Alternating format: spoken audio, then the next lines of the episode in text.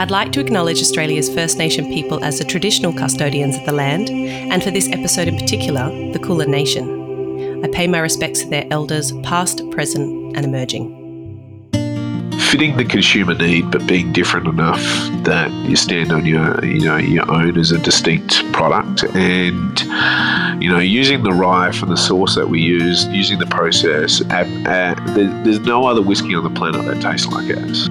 This is over a glass. I'm Shanteh Wale.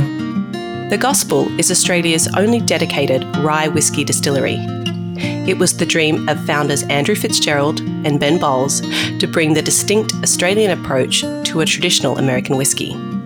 Self confessed fanatic, Andrew joins me today. Hi, Andrew. Thanks for joining me.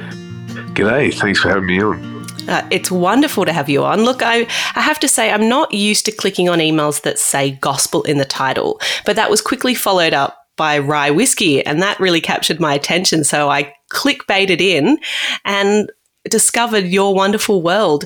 How did the gospel come about? Yeah, well, first of all, it's a it's a prov- provocative name. We're kind of aware of that because often often get get questions a, a, about the name. But um, look, the the creation of the distillery and, and, and the business itself has been a I wouldn't say. Um, yeah, it, has been a long-ish journey for Ben and I. So in 2015, we were sort of both working together as engineers and um, kind of look to uh, do something else. Uh, and we are both distilling in my garage in Carlton. We had a sort of dodgy little setup there that was sort of running and um, kind of evolved from that. We, we sort of, without with very little research into how we might actually build a, a spirits brand, we started, uh, we, we, we, jumped into building our first distillery in South Melbourne. And so from that, over time, we, we knew we needed to, you know, look at a whiskey at some stage because our first brand was Melbourne Moonshine, uh, making moonshine products because Ben actually was born and raised in South Carolina, so he definitely influenced uh, that side of our business. And uh, yeah, but we, we, were looking at whiskey and then um, you know decided on rye. And, uh, and, there's a long story as to how we sort of ended up focusing on rye. But uh, and then uh, you know the gospel name really came about. Uh, you know, a, a couple things like we we first came up with a different name uh, called Astor Rye because we wanted to come up with something that reflected us as founders. And I'm an avid collector of records. I have been over my years and, and, and, vinyl records. And there used to be a pressing plant called Astor Records in, in South Melbourne, or in Port Melbourne it actually was. And um, uh, that was defunct, and we really liked sort of keying into that, but unfortunately we couldn't get trademark for it. So we're back to to square one, and I just happened to be buying a lot of gospel records at that time. I was on tour with a with a US hip hop group called Blackalicious, and uh, we're out collecting a lot of records, and gospel was at the forefront, and that's where the name first came from. Uh, is uh, is gospel records, and, and and that's that's how we got to where we are now. Well, it certainly is evoking of a passion project. When you think about gospel, I, I, immediately think about incredibly passionate, soulful, joyous music, but you know that has a lot of a lot of depth to it, which is and that's that's good things to invoke when you're talking whiskey. But I'm interested because you, you studied mechanical engineering, and I, I, I can't help but love this little component that you have in when we were chatting uh, via email and you're saying that you were tinkering on the weekends distilling working on your cars curing meats. It tends to be you know people like yourself that are highly capable of working in in really big industries but that what really just you know gets you going is, is curing meat or, or hanging out with the tools on the weekend yeah, it was kind of. Uh, I mean, the, the, the conversation that started me off distilling was really uh, Ben and I uh, were working together, and I, I was, you know, I was talking about some of the things I was doing, and uh, you know, um, making making my own small goods and things like that, and uh, you know uh, pickling and really into into that sort of thing. And I, I shared with him, I said, yeah, I'd, I'd, really like to distill my own whiskey. And it's at that stage that Ben broke out his his phone. You know, it would have been an iPhone one at that point, but uh, you know, showing me photos of his distilling rig back in South Carolina, where, where he grew up, and uh, and that really you know, it was like, oh, we have to do this. You know, let let's. So we built our first still uh, out of bits and pieces I brought from Footscray uh, Chinatown markets. So, you know, we we made it work and. Uh, I don't know. I think that's been a, a driving force. You know, uh, behind everything that, that, we've focused on within the brand is to, and, and the business is to be sort of true to whatever we're passionate about. So, Rye whiskey, for instance, isn't the biggest whiskey market in Australia. Uh, it would have been easier for us to, to do a single malt or something, but we weren't as passionate about single malt. We are really passionate about rye. Uh, it made sense to us, so we went down that path.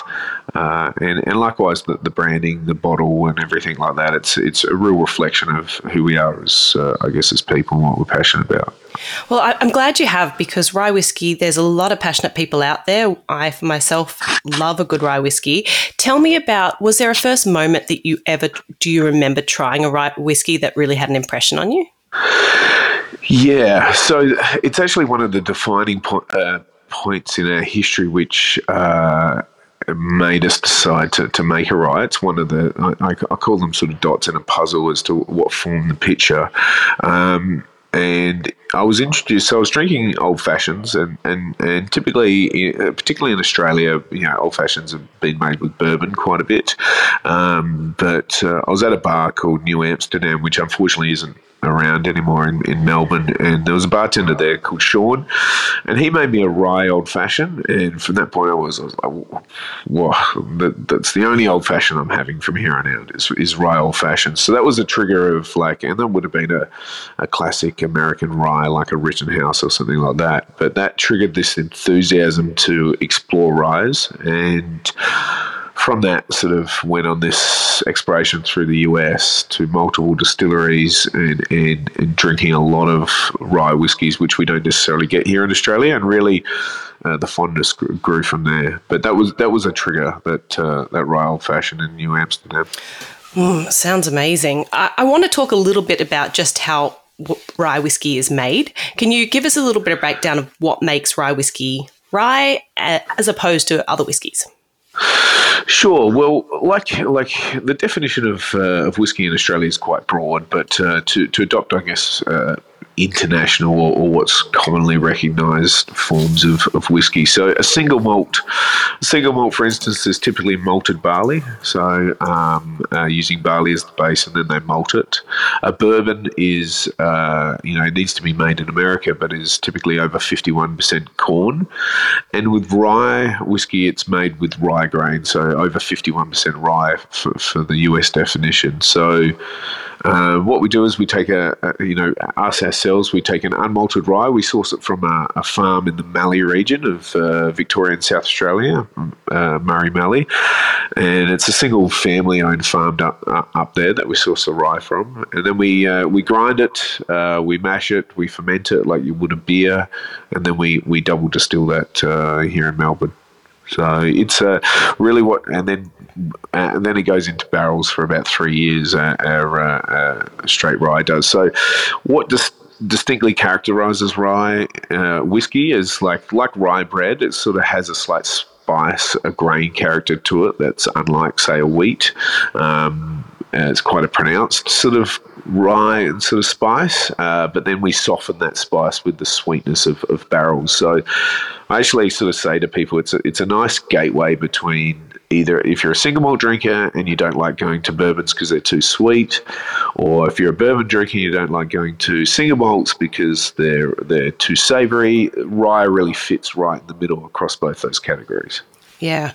You know, I think when you really look at the breakdown of kind say something like bourbon, you think, okay, it's made from 51% corn. You know, corn has a sweetness to it. And rye has this depth of flavor. If you've ever had rye bread, you know, it has like a little bit of sweetness. Like you said, a touch of spice. It has this earthy character. And when you think about the raw product and what that can do to something like a whiskey, it makes a lot of sense why rye is quite distinct in its flavor profile. Yes, yeah, it, it's quite a lingering uh, sort of flavour profile in the in the whiskey, so it sort of you know keeps rolling through on the palate once once once consumed. So, I think. Um, you know, where rye really stands up, and, and the history behind rye whiskey is really it was one of the it was the first American whiskey that sort of happened. I mean, when the when the Irish and Scottish settlers sort of first uh, came across, and the history of whiskey is it's followed the Irish and the Scottish all around the world, by the way. But uh, the when they first settled in America, and they tried planting their barley fields up and around the Pennsylvania region, those the barley just didn't grow because of the, the, the snap freezes that they had in wintertime. So they started growing rye and uh, started making rye from it. So in all the early cocktail uh, books and things where cocktails will, will refer to, say, American whiskey, often they're actually talking about rye. So, rye was actually the foundation of a lot of great uh, classic whiskey cocktails, such as, you know, Manhattans and Old Fashions and things like that. So, and I think rye really stands up in those those cocktails because it has such a pronounced character and a, and a lingering flavour uh, that comes from that grain. And it makes sense why we can grow it too in Australia because of our, you know, we have harsh conditions, but rye is a hearty kind of grain. I want to get to how you make um, your your rye whiskey, but I first just want to hear a little bit about the story of your first ever whiskey that you made and filtering the mash by hand. I mean, what what possessed you to do such a thing? Yeah, so um, I mean, it's one of those things that we, we you know, we, we, are not, we, we've never been backed by any major corporation, right? So you kind of uh, make things work. And uh, Ben and I, being quite sort of uh, handy, uh, just try and figure things out. So our first whiskey, we just weren't set up to make make whiskey properly, uh, especially a whiskey which has so sing, single malt is, is quite easy to lauter, like separate the, the grain from the from the wash. But a grain whiskey, such as either a corn based whiskey or uh, a rye, is very hard, and, and, and rye in particular. So we had to build this what we lovingly refer to as the chicken coop. We built this sort of wooden frame with a stainless steel mesh uh, uh, in it, and we had to sort of hand filter uh, our wash to separate out that grain because if the grain goes into the still, it tends to scorch, and when it scorches, it gives this burnt character to the spirit, and uh, and we wanted to avoid that. So that's why we were sort of hand filtering that sort of back then. It was kind of uh, it was out of necessity. I mean, our very first distillery was you know a, a Frankenstein of distilleries. It was sort of we we we uh, uh, our chiller was a deep freezer that we got off of Gumtree, and we actually lined it and uh, we pulled apart a split system air conditioner and we submerged that in there to be our chiller. Our, our fermenters were these rainwater tanks that were brought in from Cambodia. Uh, we, uh, you know, because they were stainless steel tanks and they did the job. Uh, our first mash vessel was was milk vat, and then we bought a second-hand mash vessel off of another Australian distillery called Starward, which was beaten up and you know, uh, you know, sort of uh, bashed to within a, an inch of its life. So, you know, we very much have sort of we just piece things together as, as, as we could, and, and then when we, we could afford more, we'd, we'd buy a new piece of equipment. But that's you know that, that's been our journey and why we did things the way we did. I, I always think you know at the time I imagine you're just doing you know your little project and and it's developing, and you probably won't think to take photos along the way. But I, I hope you do take some photos of, of where you've kind of started and where you're at now. Uh, yeah, I think some photographic evidence is not a good thing. Uh, some some would be interesting, but uh, yeah, look, uh, it's there's I mean there's some photos of me taking tours uh, through our old distillery, and uh, it's it's bizarre. Like you know, I look at it and I go, oh, it's completely unsafe. You know, like you know, we, we sort of ran out of space, so I, we just bought all this timber from down at Bunnings because that was close to us, and we just built a mezzanine. And I kept on saying to Ben, you know, if we actually think like the Japanese, they can fit a lot into small spaces in, in, in Tokyo. So let's just go up. We'll build we'll build up. So we build a mezzanine, and then a mezzanine on top of a mezzanine, and then we and we're just stacking barrels up there and fermenters up there, and it was just uh, yeah, it was definitely a uh, a dodgy time, but it's good to, good to know we've actually come a long way. We're sort of as we progress, we've designed our equipment better. We've fabricated a lot of our equipment ourselves, and uh, it's it's it's much more refined process now. Good to know. Good to know with a work health and safety. But I have to say, I still know a lot of wineries that operate, and uh, they are not safe at all. no, I mean, you know, it's kind of it's the farmer attitude, right? Like uh, I feel as though we're just an extension of, of, of farmers and the farmer attitude in, in a lot of ways, and that is uh, let's just make it work, right? whether it's fencing wire uh, tied around something or secondhand tanks or whatever, as long as as long as the integrity of the product is there, and that's that's what we focused on is like uh, how, how can we make the best best whiskey, uh, not necessarily the prettiest equipment. So yeah. And a bit of common sense too, right? About working around what you are. You know, if you if you got a bit of common sense, you think, well, you know, don't climb up there, you know, on a ladder, you know, when you've had a couple of beers or whatever it may be. Yeah, well, that that that, that has caught us out a couple of times for Ben, and I. But yeah, I think the key to success is only do it if it's Ben or I. Like, don't don't get staff to do it. so that, that, that's the key key thing there. You know, we, we can sacrifice ourselves, but uh, yeah, I mean, uh, I, I, I remember like at one stage we, we had had we were steering our mash vessel by by a paddle, and uh, you had to be sort of on top of you know a platform on top of a milk crate uh, to try and make it work. So yeah, that was that was definitely a dodgy period, but uh, we got there. I'm glad you survived. Tell me, you use a continuous still. Why the decision for that, knowing that a lot of whiskies are made pot stills, or, or American distillers use that kind of hybrid pot column still? Why why continuous still?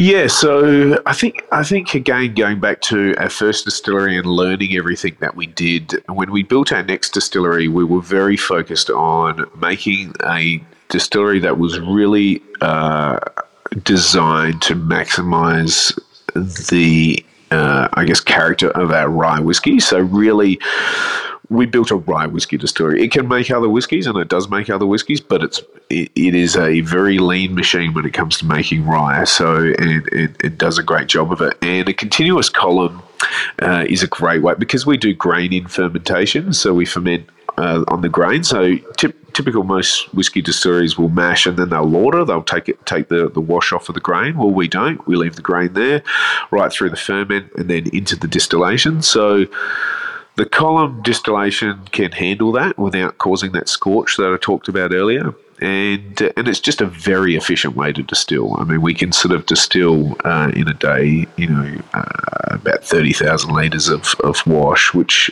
um, you know, do that in a pot still, I'd need a thirty thousand liter pot still, which is obscenely large. So um, that's the that's the one thing, and we use that just as our stripping still, and then we do finish in a pot. So we actually, you know, do.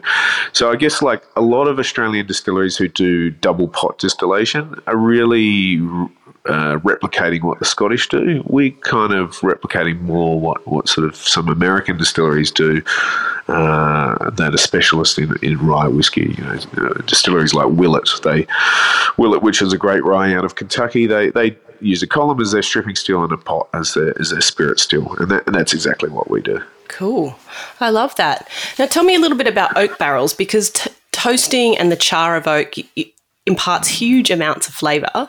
What's your decision on, on what barrels you're kind of using? Yeah, well, I, I, think like I think this is like it, it, can be a trap for for a lot of uh, new distillers that they they don't tend to think of the spirit when they decide on the barrel. They sort of think of the market, and then they decide on the barrel. But we, we really thought about the spirit first and how it should should uh, sort of be treated. And so, because we have a very like where we grow the rye, uh, it's uh, it's in the Mallee and it's it's distinctly small and almost, I'd, I'd call it almost a d- distressed grain. It's a very tight, small grain, which is quite pronounced in, in flavour. So when we distill it, uh, it, it's very cereal and grain forward. So what we wanted to do is really balance out that grain character with like a, a lovely sweet uh, finish, and because of that, new American oak casks were chosen, and then we seasoned those new American oak casks. So that basically they, they, they felled the tree, they cut it into blanks, and they let that uh, sit out in the uh, the the open in, in, in, Kentucky for a couple of years, uh, two to three years for all our barrels.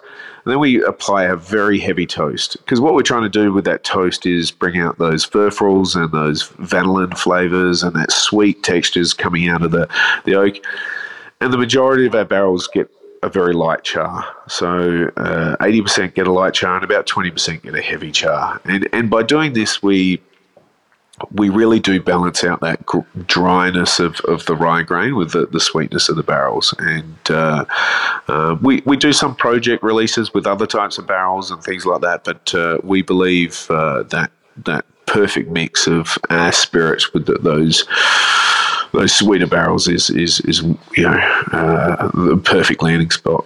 Yeah, I suppose when you're having the separate, you know, different barrels with different toast and and kind of grain, then you really have more control over the kind of final product and and, and what you want it to be, don't you? Yeah, uh, we call it salt and pepper the blend, right? So if we if we sort of uh, you know you can get say if we we're we're doing a a, a, production run or we're, we're about to bottle some of our straight rye. So if that's 20 barrels, we select from the bond store and we pour them together for, for blending for the bottling of those 20 barrels, you can get some very, you know, depending on where they sat in the racks or, you know, in, in the bond store or depending on sort of even the cooperage has slight variation in, in, in, in the oak. Um, depending on where they come from, you can get quite a varying sort of flavour profile from barrel to barrel.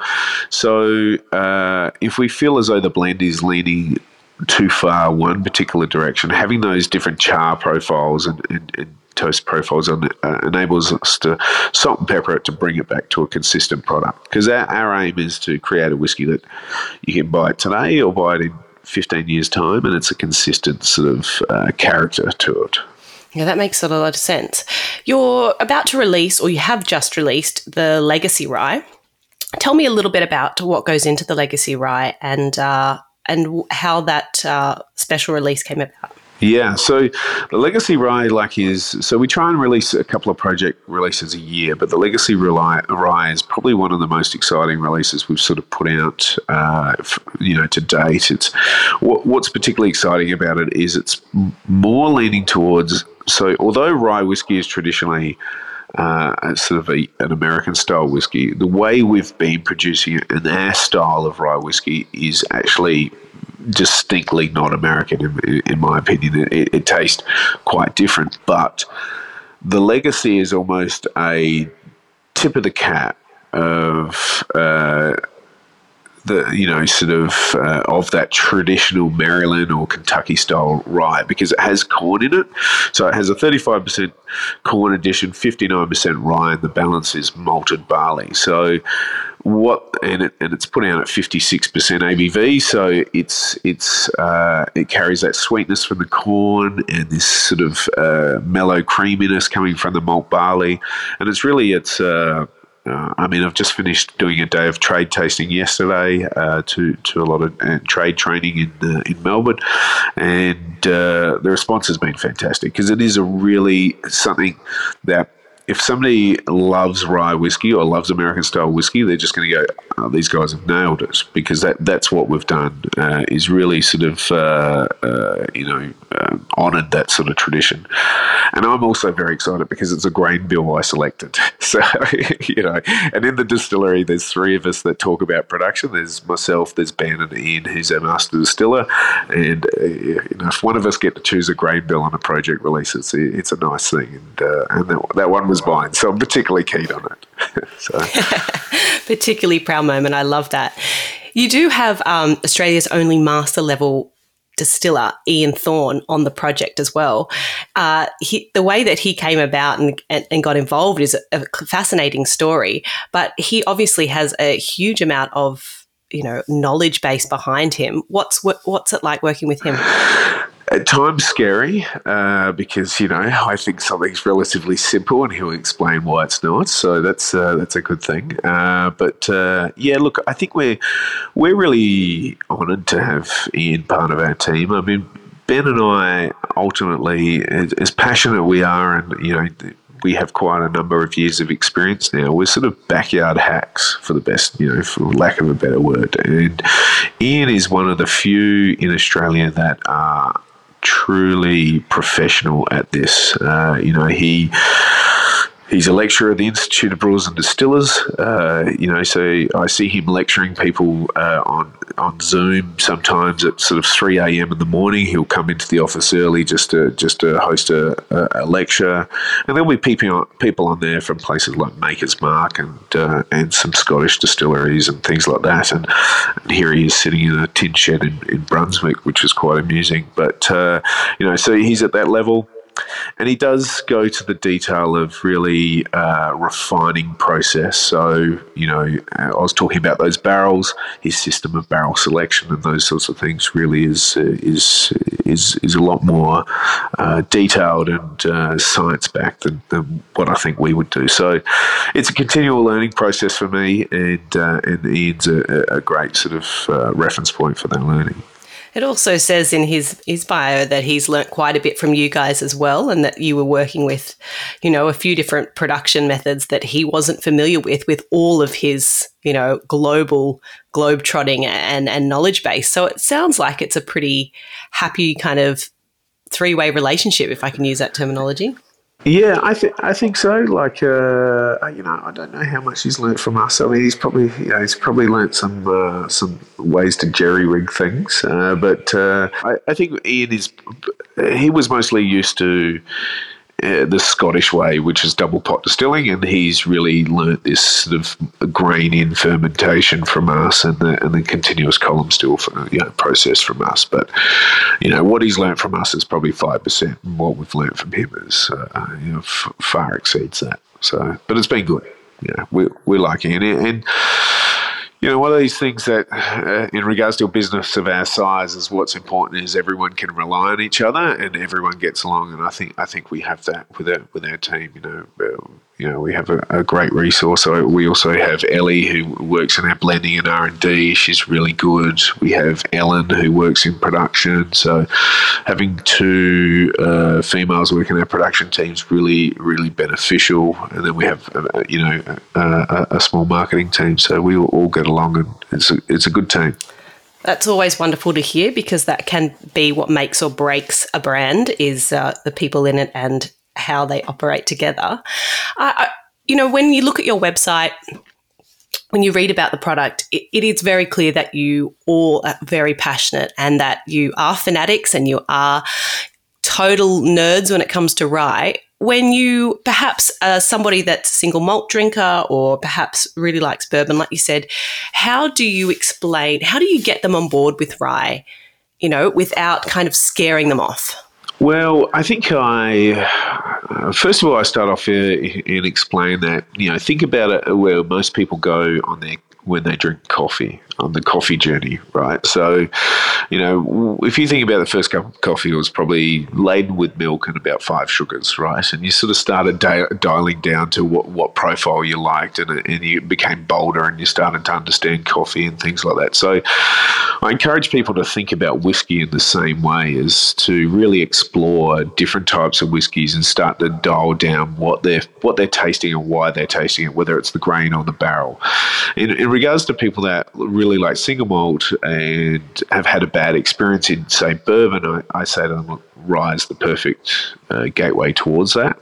Um, and, and likewise with, with, with bourbon drinkers, I, it's an easier sell for me to talk to bourbon drinkers because they sort of feel more aligned with the, the American style, which which is rye. But uh, but look, you know, I have, have, this tale. I just came back from the Toulouse Whiskey Festival in uh, in France. Uh, we, we had a stand there, and uh, you know, uh, the French are traditionally a single malt or blended malt market, not a big rye market, and the response was phenomenal. We sold out of all our whiskey. We we did exceptionally well because people just uh, needed to be introduced to it to try it, and then they were, they were sold. So you know, it's uh, that you know, I think that's a, a great example of if people are cautious of trying extra whiskies, you know, uh, or, or, trying rye, look, just give it a give it a try and uh, go go to a bar. You don't have to commit to a, a, bottle. Go to a bar, ask for a decent rye.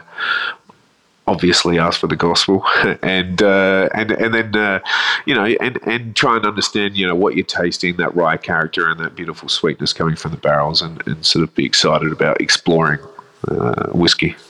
Mm. I suppose at the end of the day, it's all in the taste. And uh, I, I mean, you know, you are now exported to 17 countries and you're one of the biggest selling and fastest selling whiskies uh, in Australia. And that's happened after three years. So I suppose, you know, that's all you really need to know, isn't it? yes, uh, yeah, possibly, uh, yeah, possibly. I mean, it, it, sounds a little braggadocious, but uh, yeah, we are we're, we're, going really well, and I think that uh, I think that's partly because uh, you know, in regards to product, I always think about uh, fitting the consumer need, but being different enough that you stand on your, you know, your own as a distinct product, and you know, using the rye from the source that we use, using the process. At, at, there, there's no other whiskey on the planet that tastes like ours. That that's one thing. But fulfilling the consumer need of tasting like something they want uh, and uh, making some of the classic whiskey cocktails is is a, is a key criteria. So and I think we also do that. So those two things uh, sort of support uh, our sort of uh, growth and also having an interesting brand and sort of trying to make our brand not just about whiskey, right? We we do a lot of other initiatives that support the community, and uh, we're just we're sort of, we celebrate fanatics of all types, not just fanatical people about rye, fanatics of all types. So these things, I think, add depth to our brand and add depth to to our story. So so I think they also help with our growth. Talking about the community, you said that your proudest moment in the company so far was during the peak of COVID. Can you tell me a little bit about that? Yeah, look, I, you know, one of the proudest moments, I think, you know, when I think back to that time, to be honest, we only launched the gospel at the end of 2019, and actually our straight rye only hit the market at the end of February 2020. So the timing couldn't have been worse. We we weren't and how, how brands are typically built is you go on premise first and you get bartenders on board and then you worry about bottle shops second. So we were in very few bottle shops. Um, and so we had very little raging. And of course, bars shut down.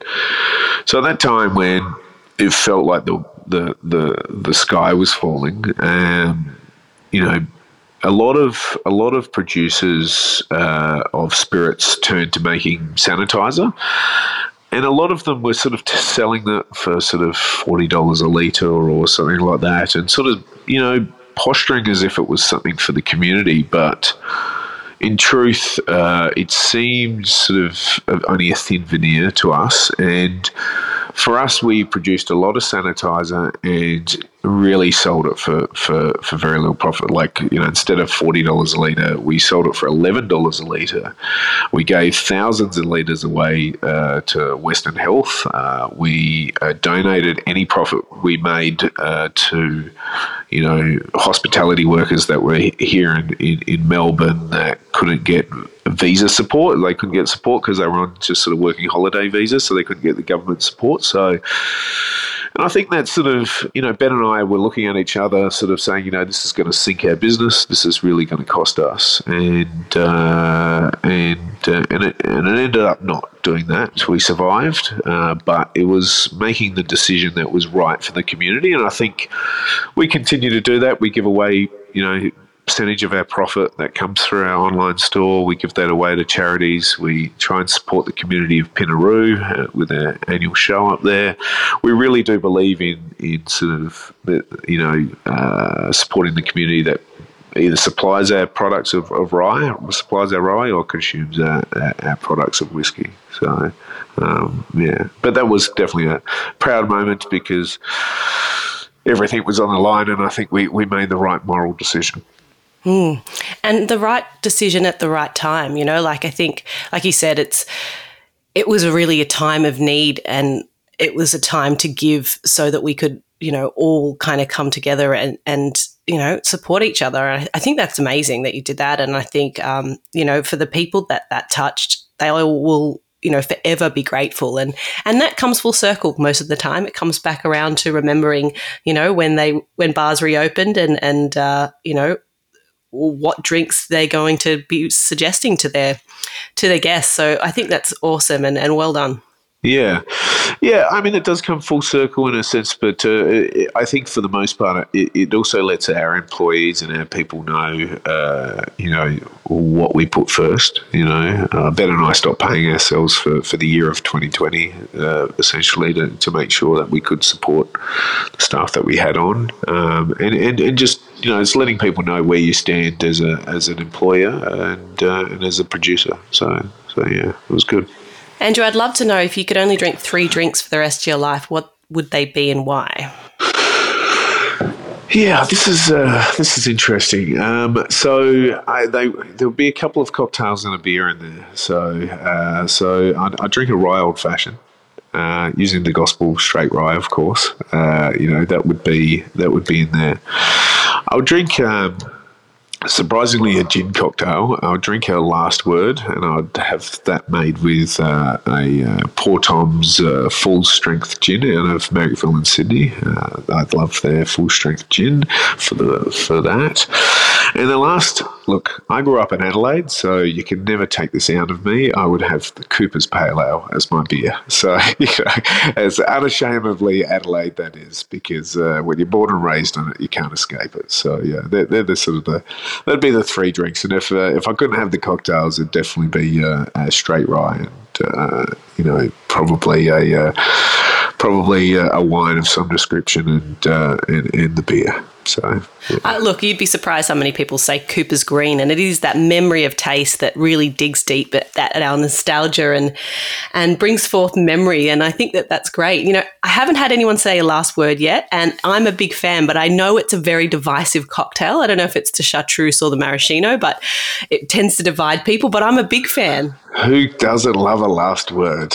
I'm a big fan of a last word. It needs to be a juniper heavy gin in the in it, but uh, other than that, uh, yeah, look, I. Uh, I definitely ordered a few last words in my day. So yeah, that's a, it's a, it's a great sort of because I, I, drink a lot of whiskey cocktails, so that is the great divide, the great sort of break in in that pattern is to, to have a last word. So yeah, and Cooper's Pale Ale, I drank it at the Austral in, on Rundle Street in Adelaide, uh, which was one of the first pubs to have it on tap. So it's definitely a fond memory type beer for me. That's awesome. Look, I, I love that the chat we've had. I love the fact that, you know, that rye is, you know, a drink that can be standalone as a real sipping, you know, thoughtful drink. But I love the fact that it adds so much to a cocktail as well. It kind of gives people free range to try it however they want to drink it. And it's been fantastic learning more about the gospel. Um, I've definitely had a bit of a scripture today. So thank you so much. Uh, cheers to you. Cheers. Thank you. Appreciate it. This is Over a Glass. I'm Shanteh Wale. Stay tuned for more stories from the world of wine and drinks. Listen in every Thursday on your podcast app. Follow us on Instagram at Over a Glass Pod and contact us at overaglass at deepintheweeds.com.au.